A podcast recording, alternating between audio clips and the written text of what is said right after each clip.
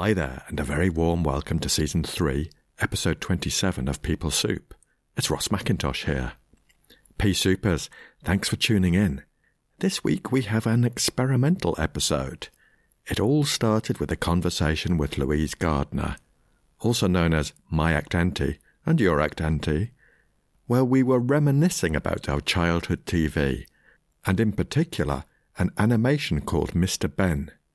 This made us decide, possibly misguidedly, to record a conversation. Well, I say a conversation, you might find it to be a gentle ramble. In this conversation, we reflect upon one episode, Mr. Benn and the Red Knight, and we have a go at relating it to us as humans, particularly in reflecting on our values in everyday life. As you might expect, there are a couple of diversions along the way, including the legendary Mrs. Slocombe from Are You Being Served? Just in case you wanted to watch the episode of Mr. Benn first, the link will be in the show notes at rossmcintosh.co.uk. If you've no idea who Mr. Benn is, please continue, dear listener. I've called the episode Mr. Benn Lou and Ross Too.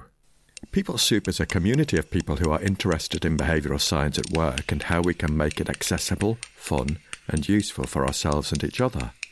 At work, behavioural science has the capacity to enhance our well-being, help us be the person we want to be more often, and provide us with perspectives to enable cooperation, collaboration, and innovation. It was psychologist Abraham Maslow who said, A first rate soup is more creative than a second rate painting. And that was the inspiration for this podcast. More than ever, the world of work is a heady mix of people, behaviour, events, and challenges. When the blend is right, it can be first rate. Behavioral science and psychology has a lot to offer in terms of recipes, ingredients, seasoning, spices, and utensils. So, welcome to People Soup, where we aim to nourish the mind and flourish at work. Before I go on, reviews are in for recent episodes. We had our two parter with Annie Gascoigne, and such a lovely review over on Twitter from Rebecca Alegbo, who said, Thanks both for this. Many thoughts and reactions. Just a few to fit in a tweet.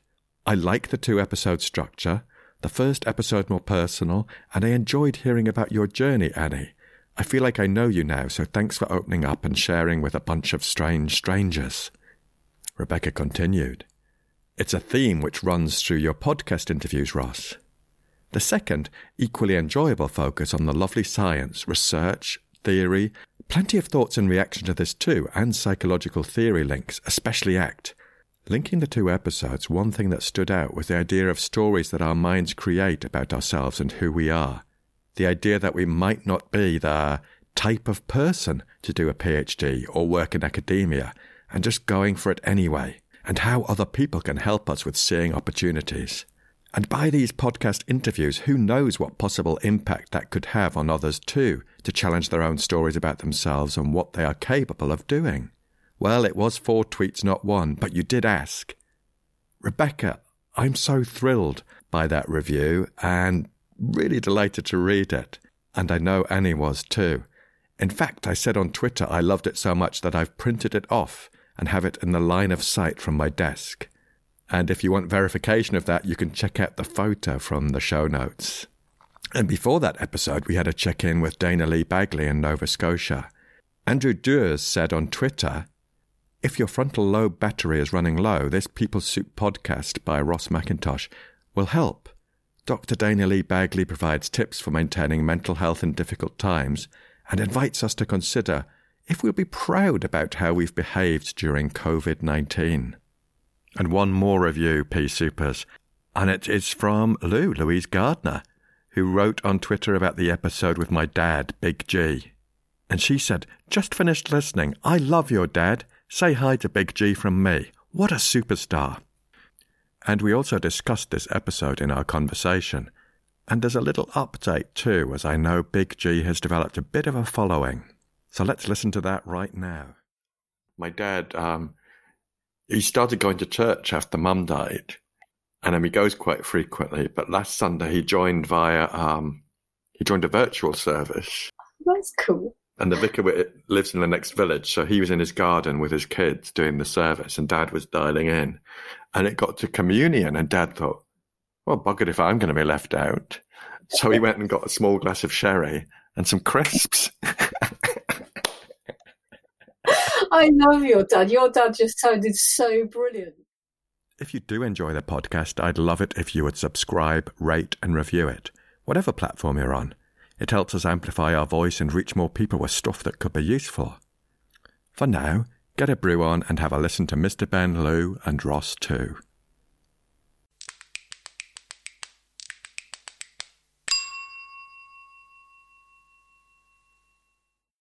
Lou, hi. Hello. Welcome back. Thank you for inviting me back. Great to see you. We're using a new platform, Squadcast. Exciting.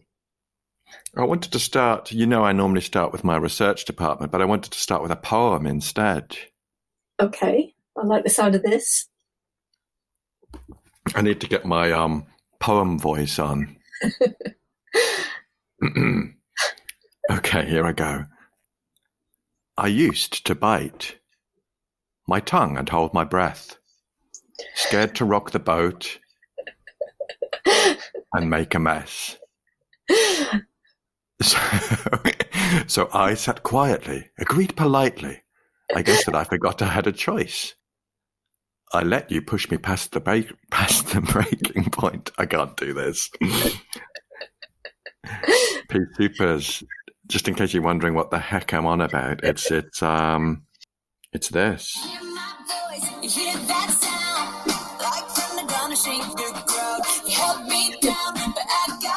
Huh. I see it now. I got the eye of the tiger, a fighter. So, um, those of you who listened to Lou's last episode, you remember that that was the song she chose. So I was what I was trying to do was make it into a hilarious poem, but I couldn't stop laughing. I liked it. It was good. yeah. Now, Lou, we were we were the reason we are recording this because we're not entirely sure, or entirely sure, we have no idea where this is going to go. we're on a an adventure. Yeah, very much like our character in question. So you were we were chatting last week, and we were talking about um, I don't know how we got onto it, but we were talking about cartoons or yeah. TV programs of our childhood. Yeah. And we came across Mr. Benn. Yeah, love Mr. Benn. Yeah. I think we were talking about a dressing up box, weren't we? Oh, yeah. And we kind of then got a bit overexcited about how Mr. Benn could relate to act. Yeah, definitely and kind of trying on values is symbolized by trying on different outfits and then going out there in the world and looking through a different lens. Yeah. And as well as maybe thinking that we're not the person that we always think we are, that we're not limited to the outfit we've always been in. We're not zipped into it. That a lot of our shoulds or, you know, who we think we are might not necessarily be true just because we think it. mm. And I guess we can feel quite restricted by certain outfits that we wear. Yeah, definitely. Um, yeah, I think there's so much of that of just some people say, "Oh, I could never do that," and you you know you think, well, that's really interesting. And there's so many things that we think we're not capable of, but how do we know to really actually have a go at doing it? there's no way of knowing, really, is there, until we actually physically try. Hmm. So we thought we'd have a go at trying to expand on this idea of Mr. Benn being a role model for us all. And for our homework, we went away and watched one episode. We did, yeah. Which was brilliant. It was brilliant. There's something as well about, I think, that era of animation that is quite slow, which is just lovely, I think. It mm. always slows your thinking down. I think so many things now are very fast. It's like brain overload, but there's something beautiful, I think, and obviously appreciation. I just love the drawing of it and, and, stuff and things. There were so many bits. I just, oh, I love the way they've drawn that and things, or the expression on that, and you know. There's one thing that wasn't slow. yes, was. we love the legs doing. Yeah, the legs when they walk are hilarious. They go at like a gazillion miles an hour. If nothing else, watch the episode for the legs. now, now I think we need to press pause here and just imagine we're trying to explain Mr. Yeah. Benn to pea supers who don't know what the yeah. hell we're talking about. Yes. Mr. Ben lives in, I think it's Festive Road, isn't it? Which I always think is the best name for a road. I don't, I mean, there probably is a Festive Road somewhere. But I think for some reason every week, but in the one that we saw, he gets invited to a fancy dress party. And he decides that he doesn't really like parties, but he does love fancy dress. And so he goes to look for a costume and can't find any in any of the normal boring stores. And but somewhere down this little road, he happens upon this fancy dress shop. It's such a brilliant image, is As soon as you go in, like there's all these things, and you're just like, oh my gosh, which one's he going to choose? And uh, yeah, he sees a, a red suit of armour and asks to try it on mm. With a very mysterious shopkeeper. yeah, I love the way uh, that's one of the lines that sticks in my head, as if by magic the shopkeeper appeared. Yes. So then he goes and tries it on. so he goes into the changing room, yeah, and he notices there's another door out of the changing room. And rather boldly, I think. I that bold towards move. Yeah, the towards move. He goes and sees what's outside the, this other door and he steps into a different land.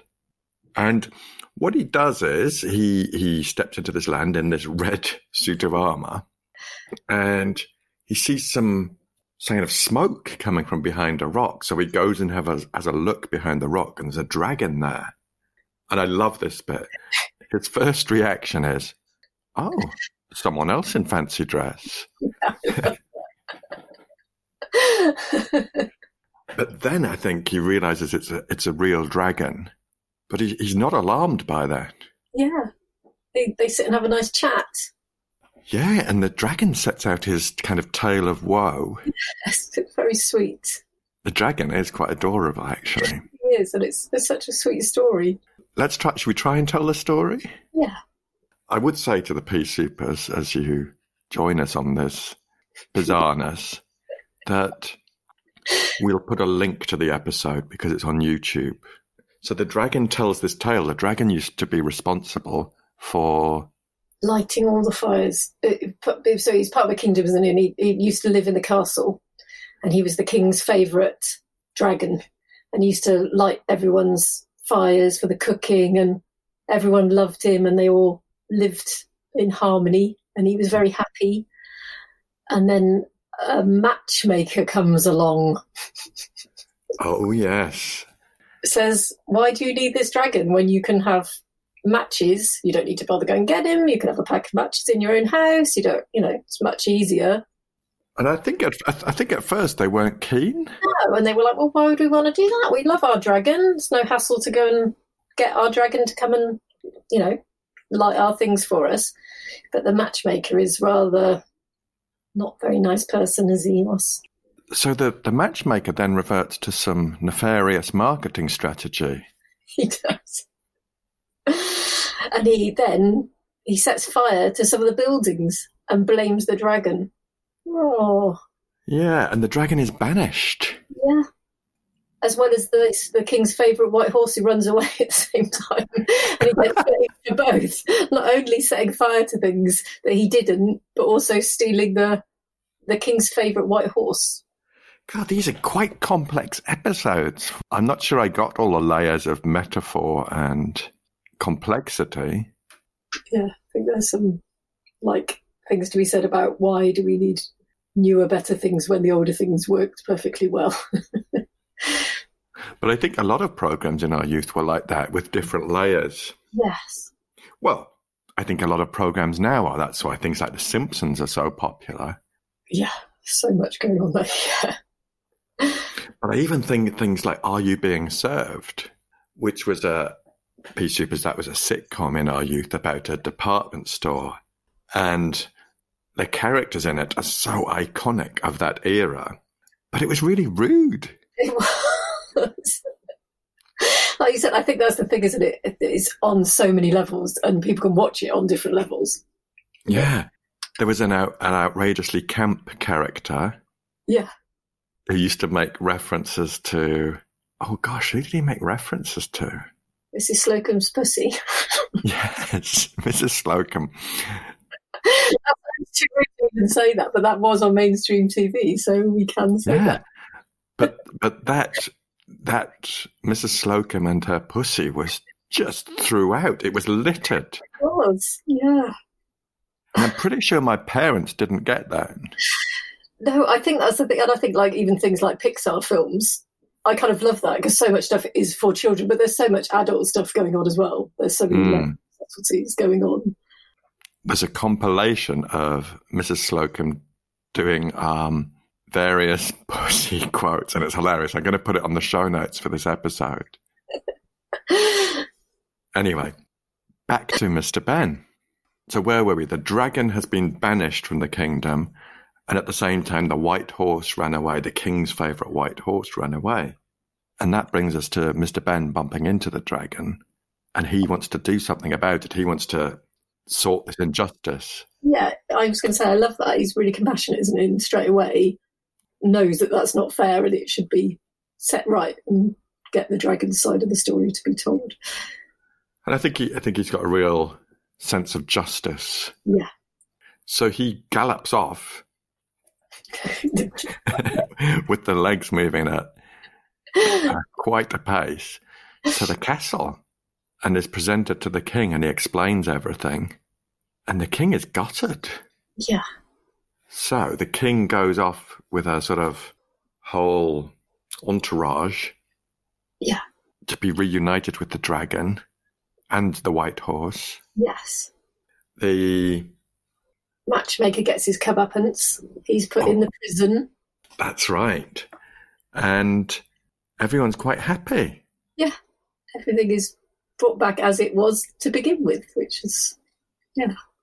And then, then Mr. Benn somehow go, gets back into the changing room. I'm not sure how that happens. Just trying to remember what happened at the end.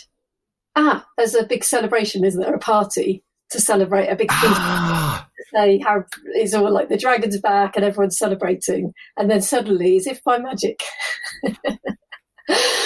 there's someone who looks familiar, who looks awfully like the shopkeeper, says, "Would you like to change for dinner?"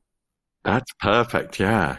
And he invites him into this other room, and then suddenly he's back in the changing room in the fancy dress shop. And there's two points on the shopkeeper. He wears a fez. yes. Which is possibly just a signal he runs a, a fancy dress shop. Or he's Tommy Cooper in disguise, yeah. Or it's just an illustration of how much drug use there was in the 70s in the creative industries. Or that we should wear hats more often. Because I think, I think in general, life probably was more fun when everyone wore a hat. Yeah, I'm with you. It doesn't cheer you up about wearing a hat. And why don't we wear hats more? I love it when you see footage of people on train stations. You know, everyone going to work in a bowler hat. How can that not make you a bit more cheerful when you go out of the house and put a hat on? Like only people only wear a bobble hat or a baseball cap. Like you wear hats to weddings because they cheer you up. Uh, just think how much more fun it would be if we just all wore a hat. Maybe that should be a thing to do while we're all in lockdown. Make a hat. Make an Easter bonnet. yes. I tell you what, I used to love also about Mr. Benn how he could get changed just by standing there. yeah. And then suddenly his clothes magically appear on him. That would be, I always thought that was a brilliant skill to have. The thing that worries me most is the shopkeeper, because Mr. Benn comes out and says, nah, not going to take it after all. Yeah. If I were the shopkeeper, I'd be a bit pissed off. But I think he does say, will you be coming back? Hmm. I'll definitely be coming back. But you're right. I'm not sure if the tightwad Mr. Benn ever makes a purchase. I have a feeling that maybe the shopkeeper's not in it for the money. he has different values. And then he goes back along home to Festive Avenue, number 52, I think. And um, he notices that the world's still moving, the, the world still exists, and the children are playing. And he goes home. But he does find something in his pocket. He finds a a little box of matches that's got the dragon on it. Oh. Mm. And and I guess what we were thinking was, could we relate this to? what, what we were thinking. I don't know whether we should have been thinking. to to trying on new values because we're in different times. Yeah. Could we be thinking about is now the time for us to get a bit playful, experimental with values, try new values on, and look at the world through the perspective of those values yeah. and how that we could symbolize that through trying on new stuff from our. Yeah. And I think I had a quote, didn't I, that was Marsha Linehan created uh, DBT. It says you can't think yourself into a new way of acting. You can only act yourself into a new way of thinking. Lovely. And could you just, for the P Soupers who aren't sure what DBT is, it's dialectical behavior therapy. I'm not an expert at all, so I'm probably going to, somebody's going to tell me I've probably got a lot of it wrong, but I know a lot of it is actually changing, physically doing something that then will actually change the way you feel, which can calm you down to then be so like you can dance or I think splashing cold water on your face. There's lots of little things that almost just give your body a pause Mm. Just like change. I mean, I think we know from things like they were saying, like body posture makes a huge difference, doesn't it? You know, when we can be depressed, we can be a bit physically deflated, and you know, but when we're feeling more confident, we're more upright and things. And actually, sometimes we kind of wait till we feel better to maybe be in a better posture, but actually, it can work the other way around. You know, if you don't feel like dancing, but actually, if you got up and danced, that would induce the feeling of feeling better. Actually, it kind of like actually works the other way around sometimes. Mm. And it's it's there's a psychologist called Amy Cuddy. Yes. Yeah. Is it Cuddy or I don't know how you pronounce it, but she she talked about the power pose.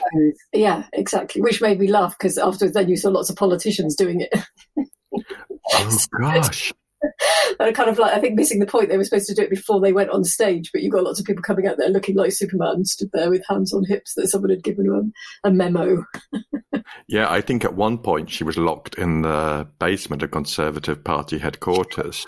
yes, but yeah, there's lots of things like I think they say if you make yourself smile, like put a pen between your lips so you're forcing a like smile for a minute, things like that. That actually mm sounds silly, but that, that will induce the, the, feelings we can actually do it inside out the wrong way round. You know, we kind of expect to, you know, so I, I think that is very much with act, isn't it? It's like doing the thing that you don't feel ready to necessarily do, but take those feelings with you. But actually, the more you do those things, you know, it's like you don't, you don't feel brave.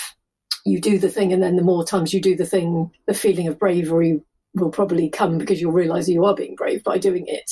But I think we expect to feel courageous first, that we're waiting to feel brave before we even have a go at doing something, but it doesn't work that way. Mm, lovely. And I think there's another quote by Brene Brown, I think, and I can't remember it, but I will dig it out and I'll put it in the show notes.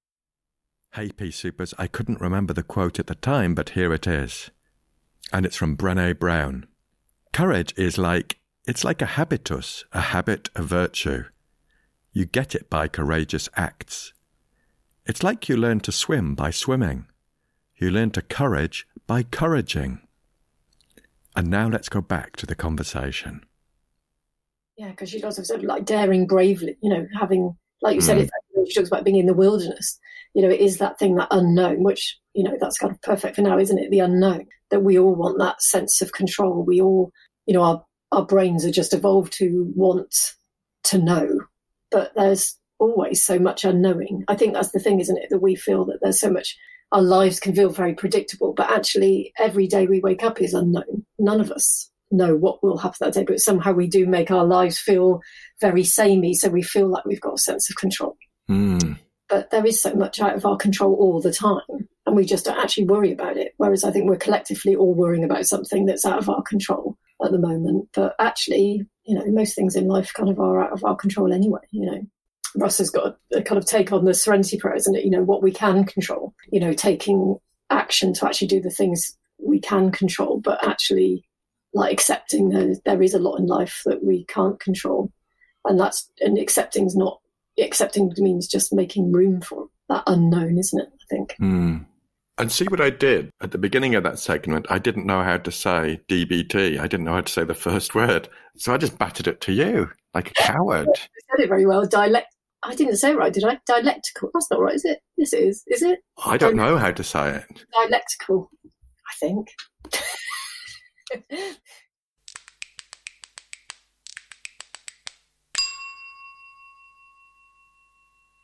Let's just try and back to Mr. Ben. Yeah. I was going to say with that, the struggle, I mean, with that, they both learned the most, didn't they? Like the, you know, the dragon sadness, you know, it's just like, you know, his, he realized how much he missed the people and the people realized how much they missed him, you know, actually how important they were to each other. And like you said, when they celebrated the end because they realized what's important. Mm. It was hmm. connection for both of them. Nice. Him being useful to them and them appreciating him. And how despondent he was when he felt his his purpose had gone. Yeah, exactly. Yeah, finding some purpose and meaning. Yeah, he lost all his purpose and meaning, didn't he, once he'd been banished? But he still managed to keep the horse safe and well. Yes, yes. Yeah, he still had it. And he wasn't angry. I mean, exactly. I mean, he could have been really angry at the injustice and gone and actually burned down the castle. Mm. But the fact that he was such a peaceful dragon and just kind of like like went off and just lived in solitude, which is just sweet. With that little plume of smoke coming out of a nostril. I like the bit where Mr. Ben went through the other door. He had the curiosity. Yeah, yeah, I love that. I think that was that was my first reaction when I watched that bit. I just thought, oh, I wouldn't have done that. I imagine what I would have missed out on because I would have thought, oh, that's not the right thing to do. I would have like kept to the rules. Me too. I don't think I'd have even tried the handle. No, me neither. I'm very aware of that in me. I think like sticking to rules. That is, I think, like you said, uh, having that awareness. I mean, that's such a big thing in act, isn't it? Just awareness of, of you know, our own thoughts and feelings and that. But you know, just that curiosity of, of things like, well, why wouldn't I do that? Hmm. Stop me from doing. What would I be afraid of by, you know, taking that chance? Is it getting into trouble or looking stupid or you know, and, and then is it like worth the risk of like looking a bit stupid to just be curious and, and do something that I wouldn't normally do. So, the, what can we? There's things we can learn from Mr. Benn. There's curiosity. Yeah, I think cur- absolutely curiosity. Being interested in other people, like you said, compassion. The fact that he listened to someone's story, you know, straight away he wanted to know what had happened with the dragon. Mm. There's persistence, and he tried a bigger department store. He tried other smaller stores. And it sounds like he said no to the party in the end. Yes, I was going to say, yeah. he was too tired after his big adventure. And I think, like you said as well, that even though he didn't like parties, he liked fancy dress. And I think that's a nice thing that sometimes we have to do things that we might not necessarily want to do.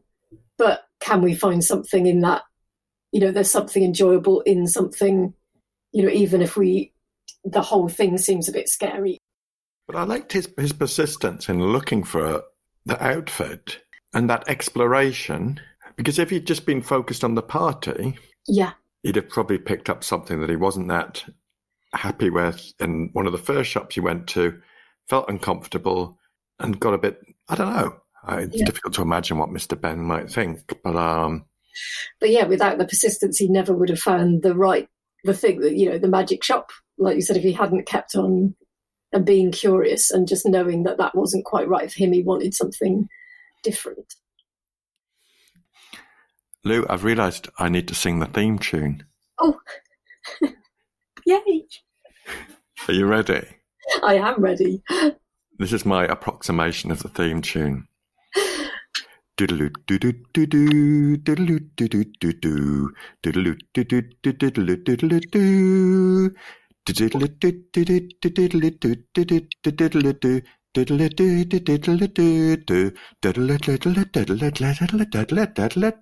Bum. Yay. Oh, that was that was more complex than I anticipated. Good. oh, I think I buggered up the arpeggios at the end, man. But um, that was good. Oh, the only thing I was hoping I wish I'd had a ding, literally, uh, yeah, something. oh, that was good. Thank you.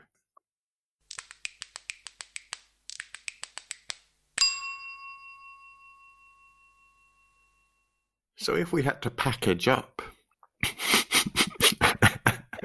our insights from Mr. Benn, how would we cobble that together? This seemed like such a good idea at the time. Are we making any sense?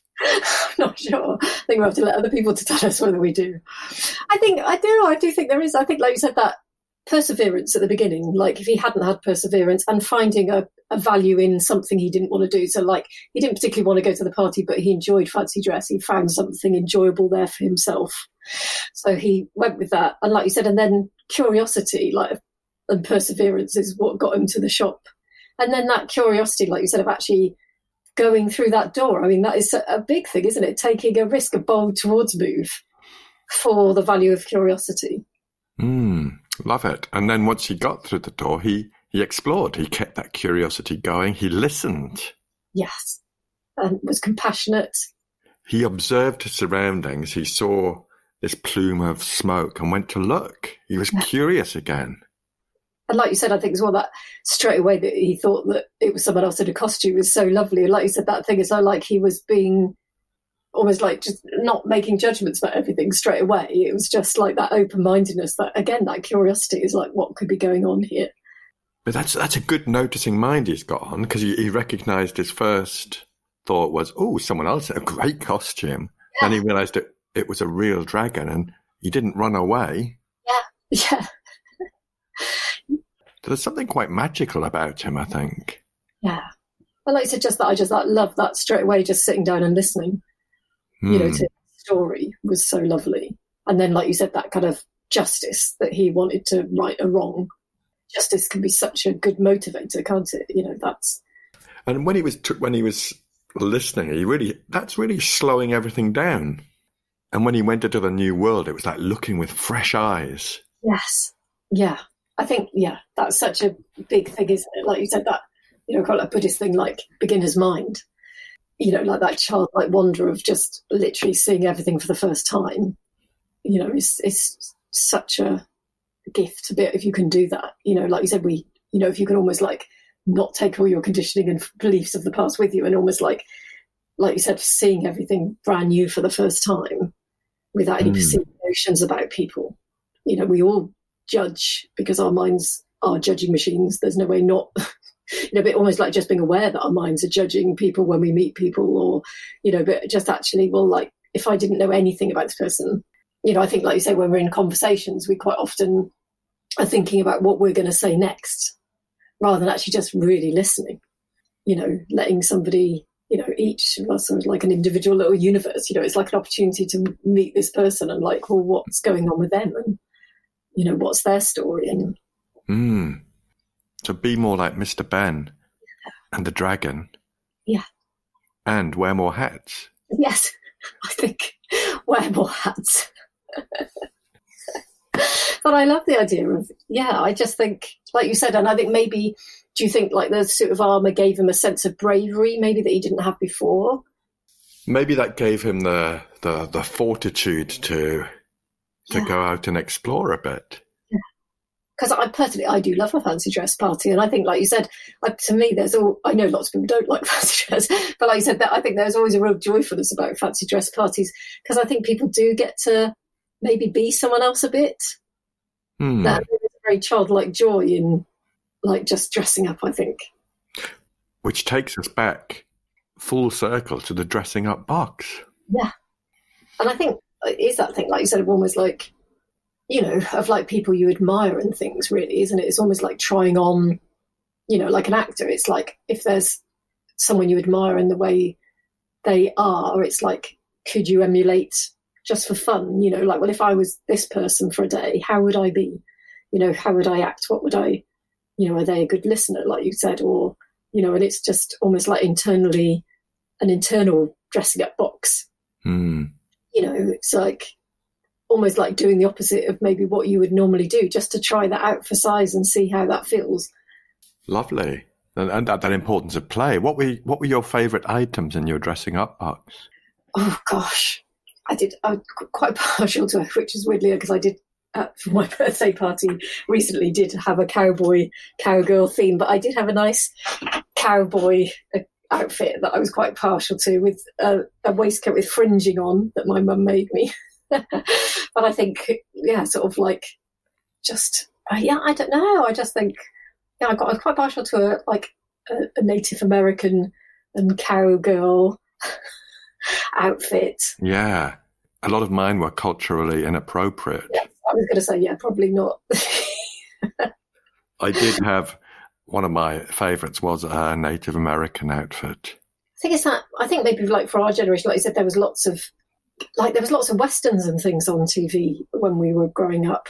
I loved all that landscape, that freedom. I think of that of that natural world and things. So I think a lot of that was just that. To me, that was like almost like a connection to nature.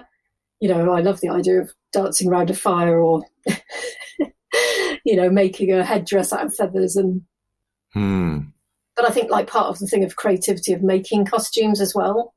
You know, I think now I think there's quite a sadness in seeing like Halloween or, you know, things that there's just all shop bought costumes.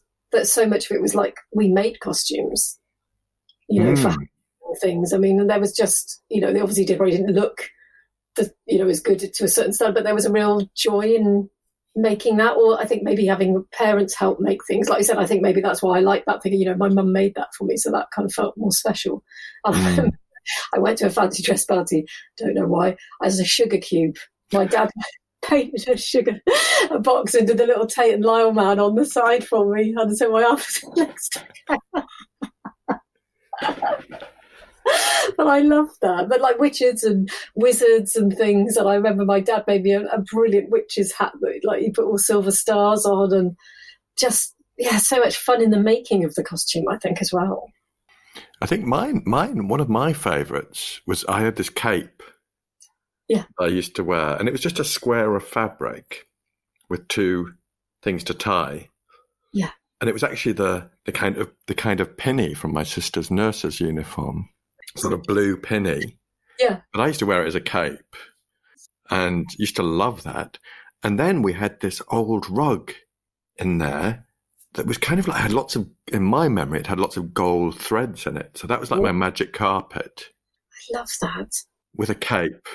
The power of imagination. I think that's the biggest thing, isn't it, as well of just you know, you think how much like something like Lord of the Rings or Harry Potter have affected people's lives, and like they can think, well, what would you know that character do in that situation? You know, but the fact that those stories have just come from someone's mind, mm. literally the power of human imagination, you know, the ability to craft these stories, these journeys, mm. you know, teach us so much about you know possibility and you know and stepping out of who you you know like we was you know like harry potter you know it's like unlikely heroes i mean that's what we all love isn't it that you know, that, that journey, that hero's journey, that Joseph Campbell, you know, that throwing away the beliefs that we have about ourselves by taking action. And actually, we learn so much more about ourselves and our own possibilities and capabilities when we actually try. Hmm, nice. Love those words. And I'm just thinking on my magic carpet as I was going on adventures, I also had a telescope, which was actually a kaleidoscope. Oh, got it straight away. I just love all that. That's isn't that gorgeous? I love that. Oh, that world of imagination is just. And yeah, you said, we just stop playing when we get to be adults. How sad is that? And I don't know if I, I spoke to you, but the Wellcome Collection had an exhibition on play. Oh right. And it was brilliant, absolutely brilliant, and it took it took through the history of play, but also how we then stop playing or stop that playful attitude. I, it's such an important thing. I was reading the other day that they were saying about like Einstein that he was like quite childlike, and that, that the difference isn't between being childish and childlike. That child, that exuberance, that joy, that curiosity, that playfulness. You know, they are really important qualities to have as adults. But I think somehow we think they are they are childish rather than childlike. You know, that sense of awe. You know, when you look at a starry sky or something. You know, and it's just that takes you back to that like you said, that beginner's mind, that, you know, mm. uh, you know, I think one of the things we were saying, like in, uh, you saw the pictures this week of like where the pollution's gone in India, when you can see the Himalayas, it's just breathtaking. And it's like just imagining what those people are feeling, seeing that for the first time that have, have never seen it. that behind that smog were these incredible mountains, this nature yeah. beauty, and yeah. Lou, I think I'm going to leave leave it there with our P Soupers. So thank you, thank you so much for joining me to on this on this unplanned exploration. On our magic carpet ride. Oh, nice! This magic carpet ride through the world of Mr. Benn, and how, for us as adults, looking back on that, the the, the significance and the meaning we found in it. And that we're going to make a hat. Yeah, watch watch this space. We will we will get onto the hat issue. I might go for a fascinator, to be honest. But um, but but thank you so much for joining me on this um. It's fun. Ramble. and I'll and I'll see you soon. Yeah, I hope so. Take care, Lou. Thank you. Bye. Bye.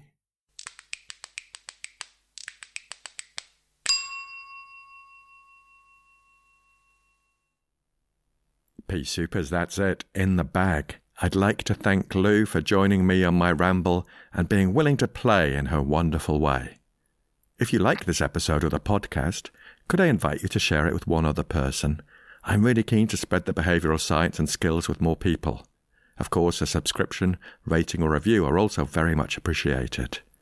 Some of you may have seen that I've had some lovely People Soup bookmarks printed. If you'd like a couple, just send me your address wherever you are in the world, and I'll pop a couple in the post. They'll help you keep your place in all those books you're reading.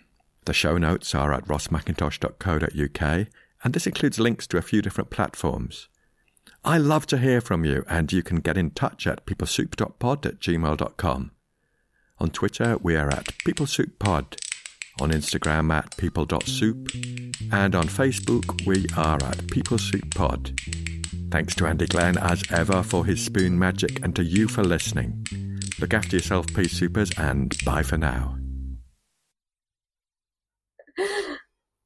Right. How was that? I've. no, I did. Did you have moments in that where you were thinking, "What the fuck are we doing?" I think that I think there's interesting points in it.